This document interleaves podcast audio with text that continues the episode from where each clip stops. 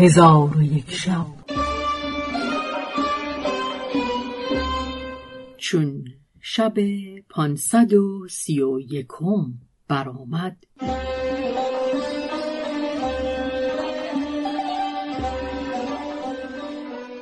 گفت ای ملک جوانبخت یکی از آن مارها حاسب کریم الدین را برداشته همی رفت تا اینکه بر روی زمین بیرون آورد و حاسب کریم الدین به سوی منزل خود روان گشت.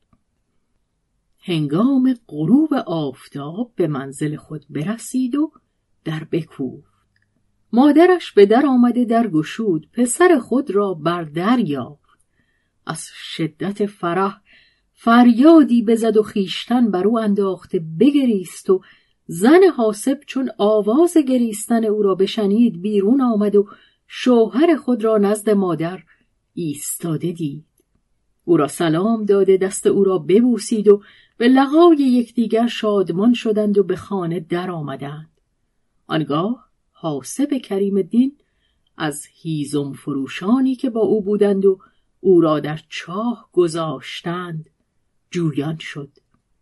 مادرش به او گفت ایشان نزد من آمده با من گفتند که پسر تو را گرگ خورده است و اکنون ایشان بازرگانان و خداوندان ملک ها و دکان ها هستند و روزی ایشان فراخ است و از جمله توانگرانند و همه روزه به سوی ما بیایند و در اینجا خوردنی ها و نوشیدنی ها بخورند و بنوشند و تا اکنون ایشان را کار همین است. حاسب کریم الدین با مادر گفت. به ایشان بگو که حاسب کریم الدین از سفر بازگشته. به دیدن او بیایید و او را سلام کنید.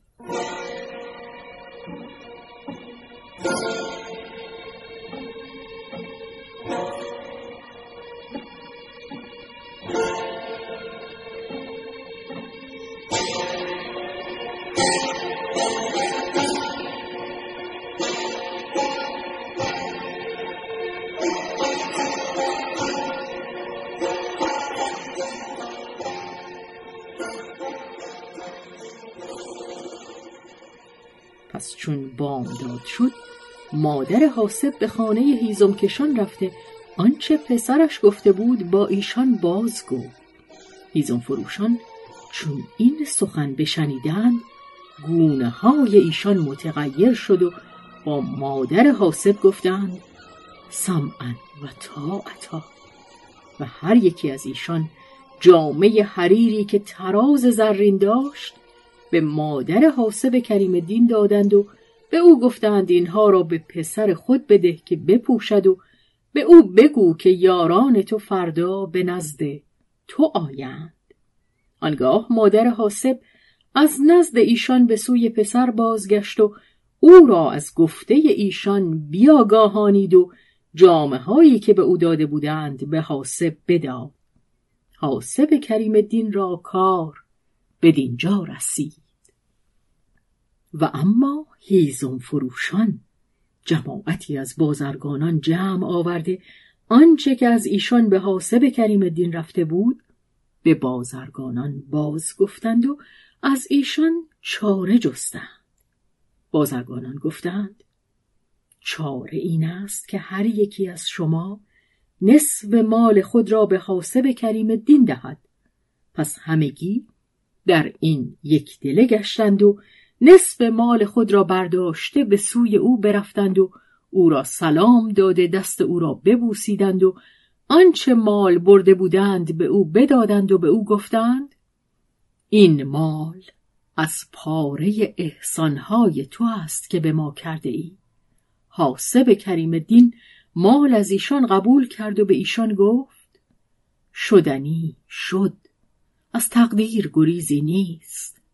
ایشان گفتند اکنون برخیز تا به تفرج بیرون رویم و به گرمابه اندر شویم.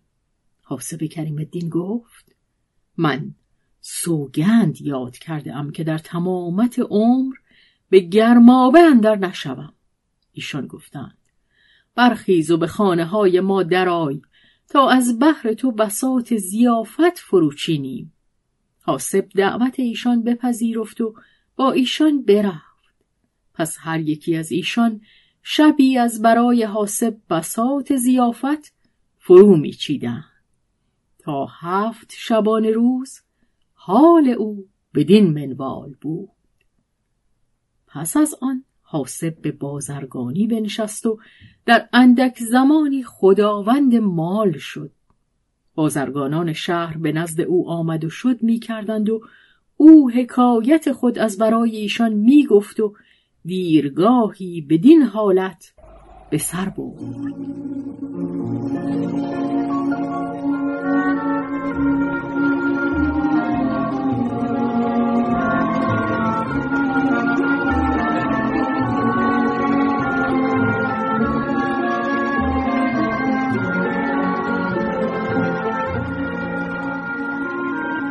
اتفاقا روزی از روزها در شهر می‌رفت.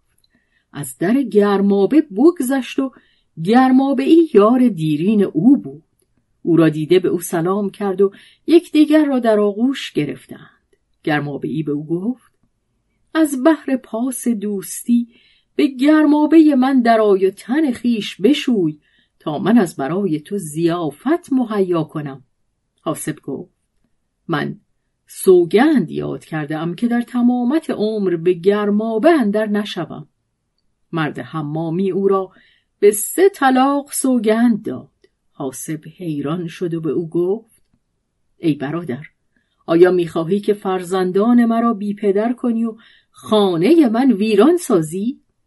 آنگاه مرد حمامی به پای حاسب کریم الدین افتاده پای او را ببوسید و گفت من در پناه تو هستم باید به گرمابه من درایی و اگر گناهی باشد من آن گناه گردن بگیرم. کارکنان گرمابه و هر کس که در گرمابه بود به حاسب گرد آمده او را به گرمابه بردند و جامعه او برکندند.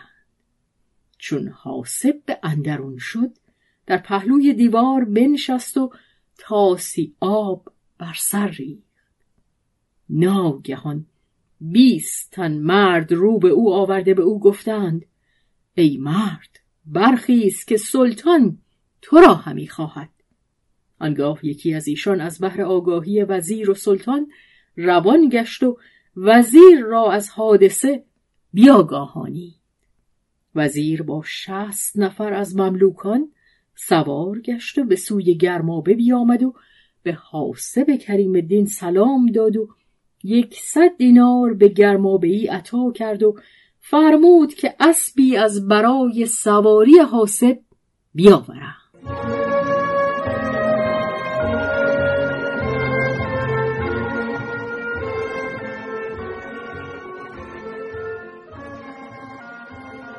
آنگاه وزیر و حاسب کریم الدین با مملوکان سوار گشته همی رفتند تا به قصر سلطان برسیدند. وزیر در قصر فرود آمد و حاسب کریم الدین را فرود آورده و در قصر بنشستند. آنگاه سفره گسترده شد و خوردنی و نوشیدنی بخوردند و بنوشیدند و دستهای خیشتن بشستند. پس از آن وزیر دو خلعت که هر یکی پنج هزار دینار قیمت داشت به حاسب داد و به او گفت بدان که خدای تعالی از آمدن تو به ما منت نهاده از آنکه سلطان ما به جهت جزامی که داشت به مرگ نزدیک شده بود و کتابهای ما دلالت کرده بود بر اینکه زندگی او در دست تو است. حاسب از کار ایشان شگفت ماند. پس از آن وزیر و حاسب و خاصان دولت از درهای هفتگانه قصر ملک گذشتند و نزد ملک شدند و آن ملک را ملک کرزدان می‌گفتند که از سلاطین عجم بود و پادشاهی هفت اقلیم داشت و در خدمت او صد تن پادشاهان بودند که به کرسی زرین می نشستند و ده هزار پهلوان داشت. که هر پهلوان صد تن نایب داشتند و هر یکی از ایشان را صد تن جلاد بود که پیوسته با شمشیرهای برهنه میستادند پس چون وزیر حاسب را نزد آن ملک برد دیدند که آن ملک خفته روی خود را به دستار چه فرو بسته و از شدت رنجوری همین نالد. چون حاسب او را بدید از حیبت ملک کرزدان مدهوش شد. زمین ببوسید او را دعا کرد.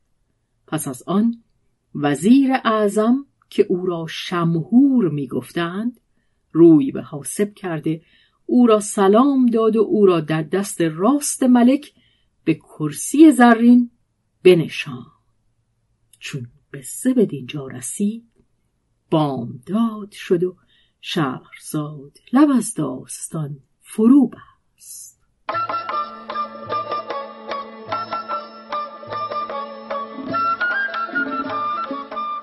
قصه گو شهرزاد فتوهی تنظیم مجتبا میرسمی